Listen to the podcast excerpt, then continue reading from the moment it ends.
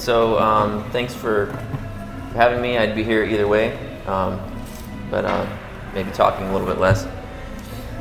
So I wanted to have, because I feel like we're a pretty comfortable around each other sort of group, I wanted to have a little bit of back and forth so it's not just necessarily like I'm preaching a lesson or a devotional. I, I want to have some, some moments where we, we talk kind of at, at table groups or in little things for like a minute or so and then kind of get back, just kind of alternate that way. Um, and I wanted to talk about um, salvation and um, assurance of salvation, and things like that. So, so I, my opening question for you guys, and if if you're comfortable enough, you just want to share in front of the whole group, that can work too. I don't know what you guys um, would like. Um, but my first my first question for us is: Do we need to strive for salvation, and should it require a great effort? So just think about, you know, what makes you saved, and and is it something that you think should be hard, um, or how do you how do you think about salvation instinctively, and and what do you know about it?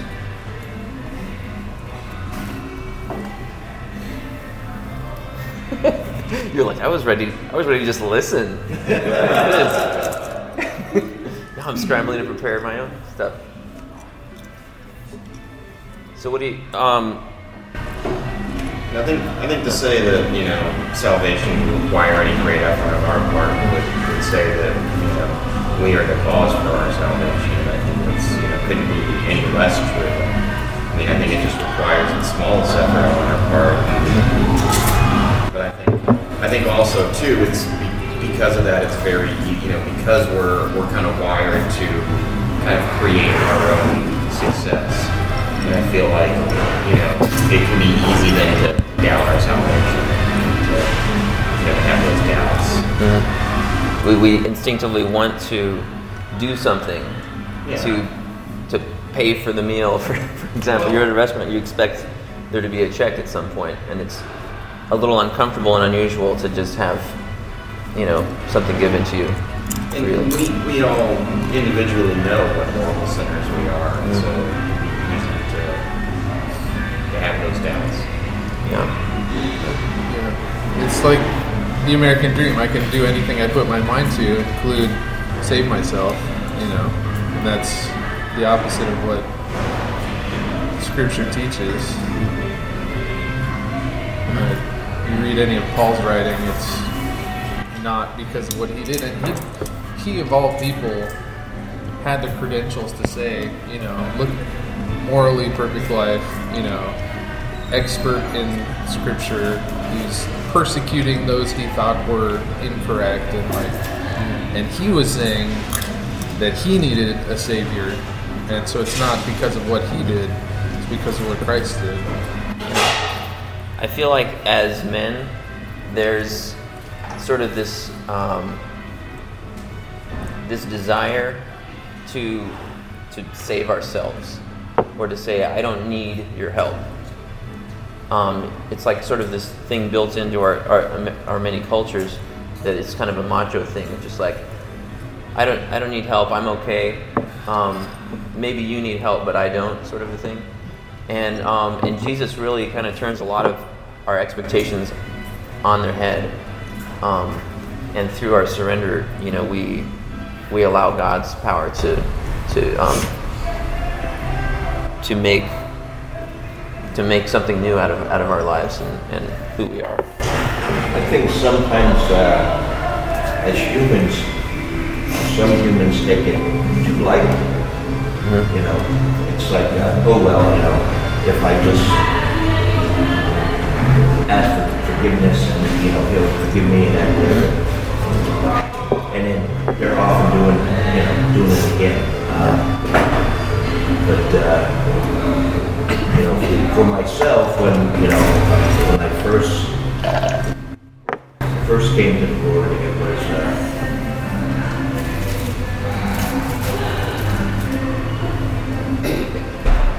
I guess I should say the second time. Well, the first time I came to the Lord, I was in high school.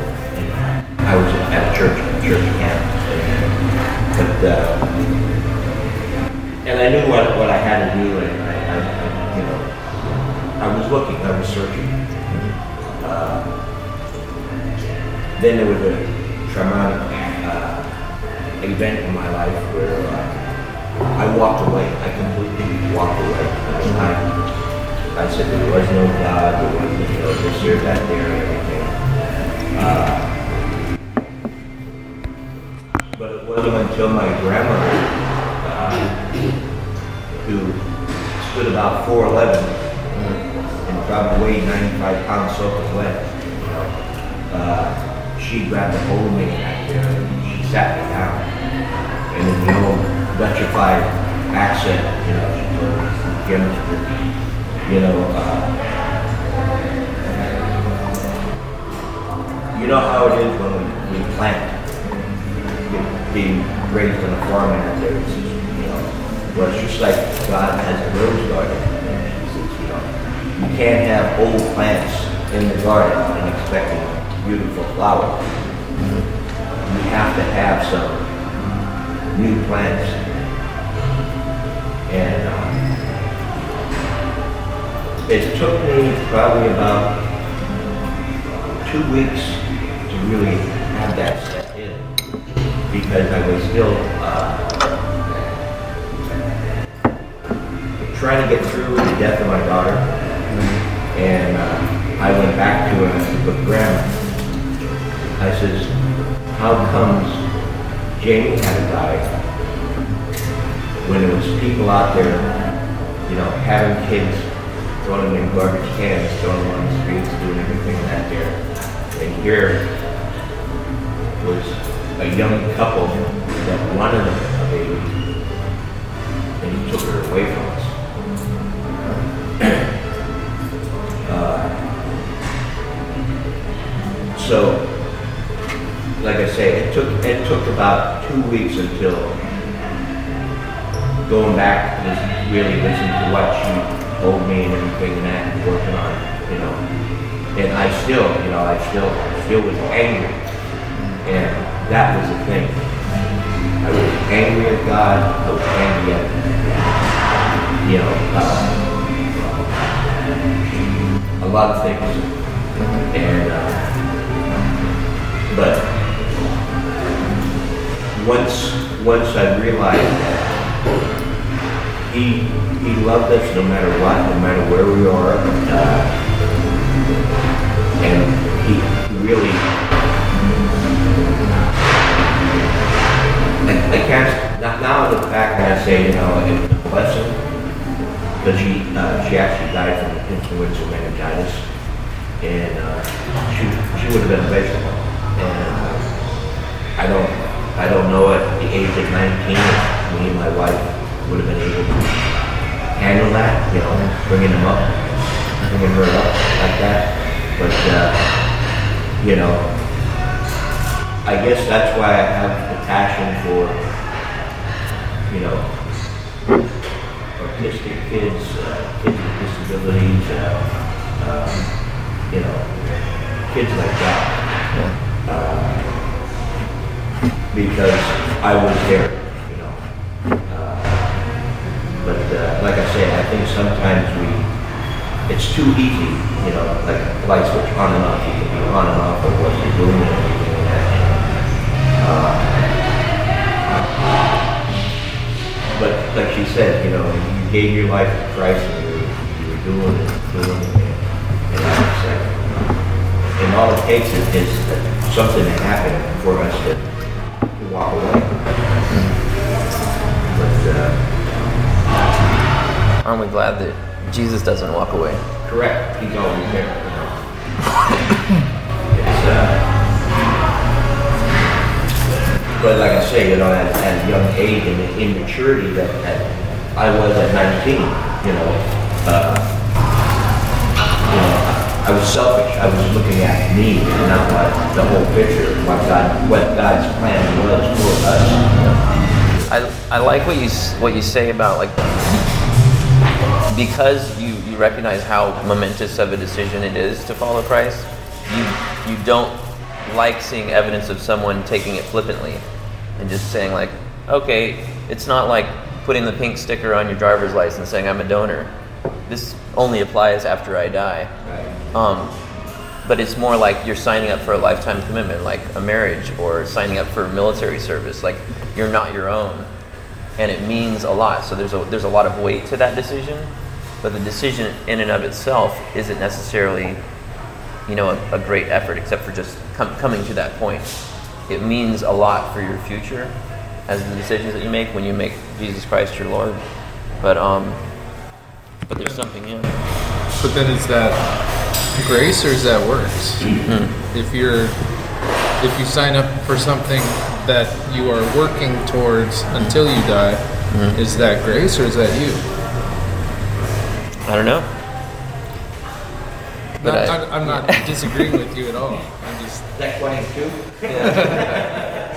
So, so there's a there's a lot of you know kind of chicken and the egg sort of situation where you say like, am I living out, you know, uh, making certain decisions and doing certain actions because I'm thankful for being saved because Christ is my Lord already, or am I trying to reverse engineer the process process and just kind of, you know, act my way in, into a into a salvation which isn't accurate.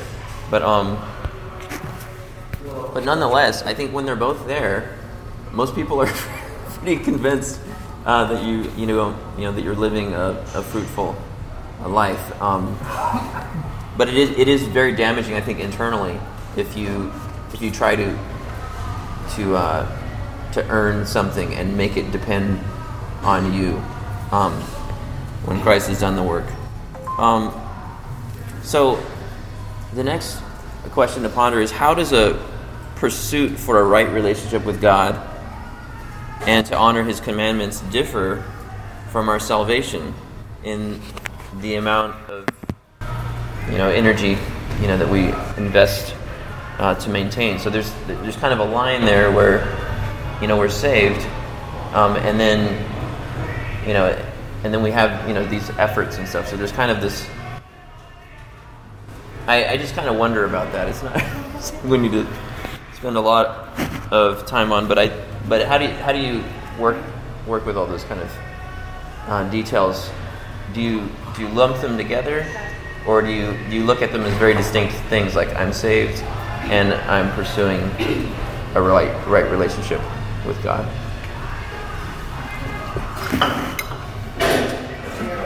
Yeah. Feel free to just kind of mull it over and just kind of. Uh, we, we don't have to, uh, you know, give our prepared responses. I do have a head start uh, studying on some of this. Um, but uh, there's a passage that's kind of the main passage I, I wanted to share um, this morning. It's uh, Romans chapter 10, uh, the second half of verse 8 through 13. And I can read it for you. It says, The word is near you, it is in your mouth and in your heart. That is the word of faith we are proclaiming. That if you confess with your mouth Jesus is Lord and believe in your heart that God raised him from the dead, you will be saved. For it is with your heart that you believe and are justified, and it is with your mouth that you confess and are saved. As Scripture says, anyone who trusts in him will never be put to shame. For there is no difference between Jew and Gentile. The same Lord is Lord of all, and richly blesses all who call on him. For everyone who calls on the name of the Lord will be saved. So I, I really love how how it's just kind of distilled down to just say like there's there's a lot of power and stuff that happens when you actually say Jesus is Lord, when you actually confess with your mouth. Because some of us as guys, depending on our personality, we like to sort of internalize our decisions and not necessarily share openly about them. We kind of keep them close to the vest. Um, but there's something that happens when you when you ex- express your faith to others, and I think there's kind of more of a, a a, hurdle that I feel more kind of freedom when I express my faith faith to somebody that I don't know how they're going to react to it. am, if I'm in a group of believers, I might feel comfortable sharing more. But when I'm with someone that I don't even know where they are on the religious spectrum, um, and I share something of my faith, it feels like there's more risk and reward at the same time. And and I like I like that that thrill or mystery when I have that, those moments to share. So, so I want to encourage you guys. Um, the part about just just confessing with your mouth, and that's one of the reasons I, I also wanted to have this be sort of a, a two way um, discussion. Well, so- some, sometimes I think it's easier to confess or talk to somebody you don't know Yeah, and tell them about yourself than it is to uh, be with the people that you know and And who knows say, you? yeah, and who knows Yeah. you, right? Who knew you growing up or something? From like, Yeah. that, you know, that 15 minutes ago or, you know, years there, and know and say, yeah, uh-huh, you know, Mm-hmm. he's telling me this here, you know, but, uh, it's, I don't know, to, to me, it's, it's, I guess now, since I'm older now, it's easier for me to express that than it was when I was in my twenties or thirties. Uh, Because I'm, I'm more secure. And like I tell them, hey, I'm just like you. I fail every day, you know, sometimes 12 times a day, you know. Uh, but, uh, you know, it's, it's just, uh, and I, I think that's if the honesty with them is what gets them. And it's like, God, God's using you to have him get in there to do the work. So it's like, I, it's not me to try and uh, convert them or, or, or save them. All, all I'm trying to do is them know about God and God will do the rest. You know, that's, yeah. I've, I've heard that there's like a that typically like kind of in your in your late teen years and 20s you're kind of at the stage where you're trying to discover who you are and kind of formalize some of that in your own mind like who am i what am i about that sort of thing um, and i don't like to attach it necessarily to an age because i think we all kind of go through a maturing process where we're kind of checking things out discovering some things. And um, and at a certain point you get to where you know who you are and in, and in christ you know whose you are. So you're you can have a little bit more boldness and confidence in how you approach certain things that you were very self-conscious about sharing before. And um, i think that's all you know part of maturing you know as as a man or as an adult or anybody um, so i want you to think about this um, this question how much confidence do you have in your salvation so when you think about like, am I saved? Am I not saved? What is that something that that you um, that you waffle back and forth on, or or do you have to you have to be reminded certain verses to, to have that confidence? Does it waver? And what and what do you put that confidence? You know, what what, are, what is do you have an anchor verse or something that you go to? Um, because when I when I read this passage, that's something that I kind of come back to and say like when it just distills it down to one verse, it says, "Call on the name of the Lord and you'll be saved." Um, it helps me to kind of distri- move away the things that are not, you know, the um, pillars of what makes you saved. Anybody want to share about that? If you have other some other verses that that you go to when you're wondering. Yeah. No, I, I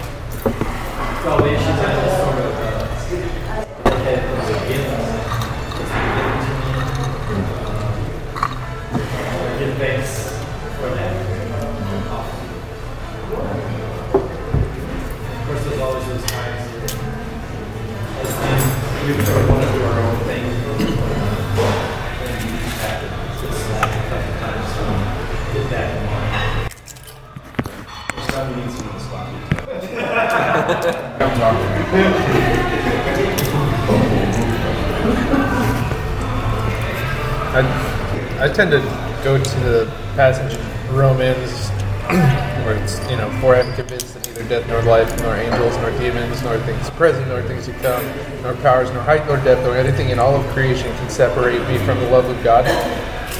Because for a long time I thought I could separate me from God.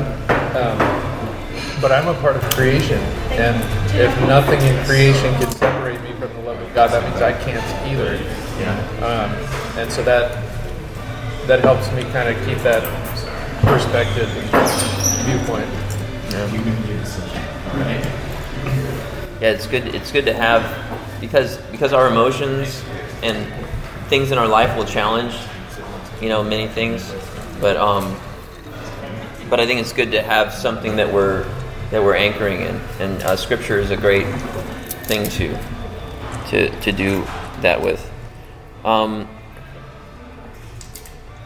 so, according to the passage in Romans we just read, how much confidence should we have? Should it should it be variable, or should we be able to just black and white say, "I'm confident, I'm, I'm saved"? I think I think for me it, it, it makes it a lot more black and white, and um, and I like that. I like when things are black and white. you know. Yeah. Yeah. yeah. I know. I'm in a very vulnerable position right now. um, so, once again, in this passage, it seems much simpler when you distill it to to these you know things: confessing with your mouth that Jesus is Lord, believing in your heart that God raised Jesus from the dead, and um, and knowing that simply trusting in Jesus will never put us to shame. So when I think about being put to shame, like what is what what are people imagining? You know, if they're thinking about should I put my faith in Jesus? If you're if you're pre making a decision about Christ, um, there might you might feel a little bit vulnerable. Like, should I do this? Am I going to be embarrassed? You know, by putting my faith in in a God that I can't see. Um, so sometimes we allow the world to interject our thoughts with fear of, of being shamed for putting our faith in Jesus. Um, but we are not called to put anything or anyone but Jesus in place as our Lord. So if you're giving the world or, or some other you know person a, a heavy enough say in your life that you would feel shame from them for putting your faith in Christ, then that's really more of a, a, a competing Lord for you. You know, and so so um so really just remembering who your Lord is and um and kind of revealing that I think helps helps you to say like God is my ultimate authority and if if I'm you know if I'm confessing that he's my Lord then the only one I should be concerned about bringing shame to would be God himself. And so just kind of keeping you know your perspective in line with that I think is is very helpful. Um, so simply calling on him reveals your belief that he can save you. So we wouldn't call on somebody that did, we didn't think could save us. Um, allowing Him to lift you up is surrendering to Him the authority to direct your life. Uh, so now all you need to do is declare that Jesus is Lord to make it public. So, you know, for some reason, when I was re- reading this, I was thinking about like a lifeguard. Like if I'm floundering in the pool, you know, I don't like, you know, ask you know the, the kid playing in the shallow pool to come and save me. Now I'm going to ask the person on the tall chair that's qualified and has the buoy and all that, all that kind of stuff, because I believe they can save me. And so just that trust is really a similar sort of trust that when we put it in Jesus, um, that's where kind of all the action happens. You know, um, one one verse that I, I really like to really s- sort of prove prove the point many of you might be familiar. It's a verse describing a man dying on a cross next to Jesus um, and being saved by putting his faith and belief in Jesus. So let me read it to you. Then he said, Jesus, remember me when you come into your kingdom. Jesus answered him, I tell you the truth. Today you will be with me in paradise. And for some reason, that just really excites me and kind of I don't know, jazzes me a little bit just to think like this guy, he was literally nailed down. He had he didn't have a lot of options of like working out his salvation, you know, passing tracts or inviting people to outreach events or anything. He was he was nailed down. All he had was his mouth, and his heart and his head was still able to function to be able to communicate with Jesus. And if you have that, you have enough to to uh, to have a faith in Christ that saves you. And um, but because we are not nailed to a cross right now, you know, we have more freedom, and we should use that freedom to glorify God. You know, because we don't have that excuse of I'm literally nailed and am going to die in a matter of hours or minutes. Um, and so we should use that freedom to glorify God as we're able and as He enables us. So the the last thing I, would like us to be able to share a little bit about. Um, so I want to ask you: Have you had a challenging experience talking about your faith with someone, and what made it hard to do, and how did it turn out? You know, whether exciting or or disappointing, I think just the act of of um, stepping out there and sharing with someone is uh, something that helps us to grow and learn as as believers.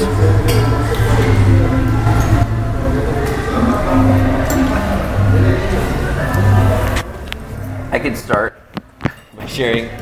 Um, there, there was a time at work where I was really consistent with just I had my Bible in my truck and I would just read during my first 15 minute breaks at work. And um, and I was put on a job where I was working with a guy with so, like two other employees to train them how to do stuff. But then on my break, I was just reading. And so this is the first day I met them, and um, and one of the guys noticed that I was reading my Bible. It's a little easier to notice when when I'm reading a paper Bible versus like thumbing through a smartphone like I do more often today. Um, but it opened up an opportunity where a guy was curious about stuff. So he says, "Hey, tell me about you know this Bible. I was thinking about going to church. I was thinking about you know some different things." Um, and I found out that he was really seeking. He really wanted to, to get back to find out, you know, what you know who God was and what what this whole Christianity thing was about. And I ended up giving him my Bible because I had others, and I didn't know when I would ever see him again. And it turns out I actually never did see him after that day. But um, but I ended up talking to him for a long time, and, and his coworker, you know, had a very different faith. He was like Unitarian or something, and he was saying like, "Oh, you should come to my church and talk about it." And he was kind of interested, but he kind of was kind of coming and going. But this guy was so intrigued. I just got this feeling. Um, that was totally unlike my normal pathway of doing stuff. I got this this sense of urgency, like from the Holy Spirit, saying like, you need to ask this guy if he wants to pray with you to be saved, because he's like right there on the cusp. And and I I told him that you don't, you know, it's it, it's great for you to go to church, but you know you could actually pray right now to accept Christ as your Savior, and um, and it was it was this kind of surreal experience where I was walking among like this construction site between houses that were getting stucco put on them, and I stood there with him and prayed with him to receive Christ, and it was it was really exciting and kind of you know um, an emotional you know spiritual high to be able to do that, and it just felt funny because I'm there with guys with hard hats walking by with wheelbarrows full of stucco stuff and everything and pray with him and gave him this like kind of awkward hug after. and then we went back to work uh, doing stuff. But it was just, it's something that I just keep coming back to because it was so exciting and such a, felt like an unnatural um, context for it. But then after that, I, I never, I think I talked to him like once and then his phone number changed and he, he lived in like Livermore area. Um, and I don't know how much, you know, what he did after that point. Um, but I just felt like it was such an encouragement to me to be part of that, to kind of really stretch way out of my comfort zone, and also to kind of like listen because there have been so many experiences in my life where I have felt that prompting, but have not done it. Where I've just said like, "Oh, I should do this," but then I'm like, "Uh, that's that's a little too much out of my comfort zone." But you know, for for the one time I can point to where I I did what I feel the Holy Spirit was saying to me, I um, I just felt so energized by that, and so hopefully it could be an encouragement to you. Um, Yeah. Sure. Working in Texas, there's this guy that I worked with, uh, buddy of mine, we would often go get lunch together. And, you know, it kind of just became a, a thing, you know, and and be like, hey, hey, Ken, what, what, what are you doing for lunch? Where, where, where, where, where are we going? Sort of thing. And, you know, every, you know, you know, a couple times a week, whatever, we do that. Uh, but I also on, on Tuesdays had a standing lunch uh, meeting with, some guys from church. And so he came up to me one day on a Tuesday and he goes, "Hey Ken, uh, what are we doing for lunch?" I'm like, "Oh well, hey, you know, I'm, I'm actually going and meeting some other people. You know, we're gonna go eat lunch and you know do like Bible study thing." "I, I don't care, man. I, I just want to go eat lunch." I was like, "All right, cool." So you know, he, he came along and uh, actually you know, kind of engaged in the conversation. You could tell, like, you know, once he, once he got in there, he had like a, you know, at least a little bit of a background um, going to church. Although I don't think he was really at the time. You know, I mean, you know, he probably, you know, I got the impression he went like as a, as a kid to like Sunday school, but you know, next week it was, you know, Tuesday, it's like, all right, man, hey, let's go. And then that just became the thing go and engage and learn and, and uh, It's cool. It's amazing the power of just inviting someone to have a meal with you and uh, and directing them to God. Like so much can happen with just the regularity of like our hunger comes whether we want it or not. So it's great to to use what God's built into us for His advantage. Anyone else have anything they'd like to share about the time when they were? I think one of the things you guys shared is the fact that they noticed something and they came to you and started asking questions. Um, and that, you know, that's like, you're not trying to force the door open at that point, you know, they've opened the door for you. Um, so that's why it's, so important that we do these things, that we're out in the community and that kind of things where people can see us. And it, it at least creates opportunities for people to, to come up and ask questions. So I know even at the Easter egg hunt, um, well, I just, I'm just passing out invitations, just passing out flyers and, uh, and people are asking me questions about church, about Jesus and that kind of stuff. Um, but if we stay, if we stay in our, you know, if we stay in church and stay in our small group studies and, and those kinds of things, and never actually get out, we don't actually give people an opportunity to even have that chance to ask us a question. It's like we're trying to avoid it. It's like, oh no, they're going to ask me something. Run away, run away. Um, so, so me is good, and, and just doing it in the con- context of friendship, Yeah. you know, in that relationship, because you know, like Jim said, on the one hand, they they know you, and they know the bad side, you know, um, but on the other side, they don't. Um, so they're willing to listen to you because you've built up a relationship, you've built up a trust factor, and you can be. That's the thing about grace. We can be honest. Um, it's when we have to earn our salvation that we pretend to be perfect. Um, but when we remember we're just forgiven, um, uh, then we can just be honest and say, I'm finding strength through Jesus to improve myself, to grow in these areas. Um, so that to me, that that's that's the strongest thing. So, so that's why I love doing these, like the family movie nights and things like that. They're simple, they're, they're fairly low risk, um, but they can open up, you know, if, especially if we're praying ahead of time.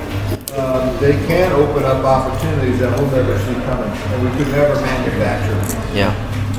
Um, let God manufacture. So I have one one more verse that I'd like to share with you guys that is an encouragement to me and kind of a and is sort of my challenge verse uh, for myself and, and I want it to be a challenge verse for you guys this week. It's 1 Peter 3:15 which says, "But in your hearts set apart Christ as Lord. Always be prepared to give an answer to everyone who asks you to give the reason for the hope that you have. But do this with gentleness and respect." So always being ready to give an answer when someone says, "Why do you love Jesus so much? Why do you put your trust in him? Why did why is your faith in this, you know, why do you believe in investing in an organization called the church? It's been around for so long. What, what is it about this? Um, that's, that's the time I don't want to be stumbling on my words and saying, I don't know. You know, that, that's, that's a missed opportunity. So think about it now and be ready to give a reason for that hope. And, and not just for their benefit, but for your own. Because we don't want to just be doing rote repetition because we think it makes you know impresses other people in the church um, and so that's um, but then once you get to where you you can confidently answer that question then some of us need to tone it back a little bit and say do it with gentleness and respect so we might be tempted to be so bold that we might steamroll over people who don't believe or are questioning um, and so we don't want to to do it in a way that that nullifies the love that Christ meant, you know, for us being his vessels. That's all I have to say. Thanks for letting me share. You know, like uh, Pa- Pastor Phil was saying, it's easier to, say, to uh,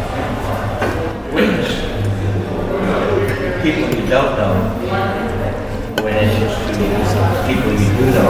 And that's, that's where I, I start going back to to Romans three twenty-three, that about we all fall short of the glory of God.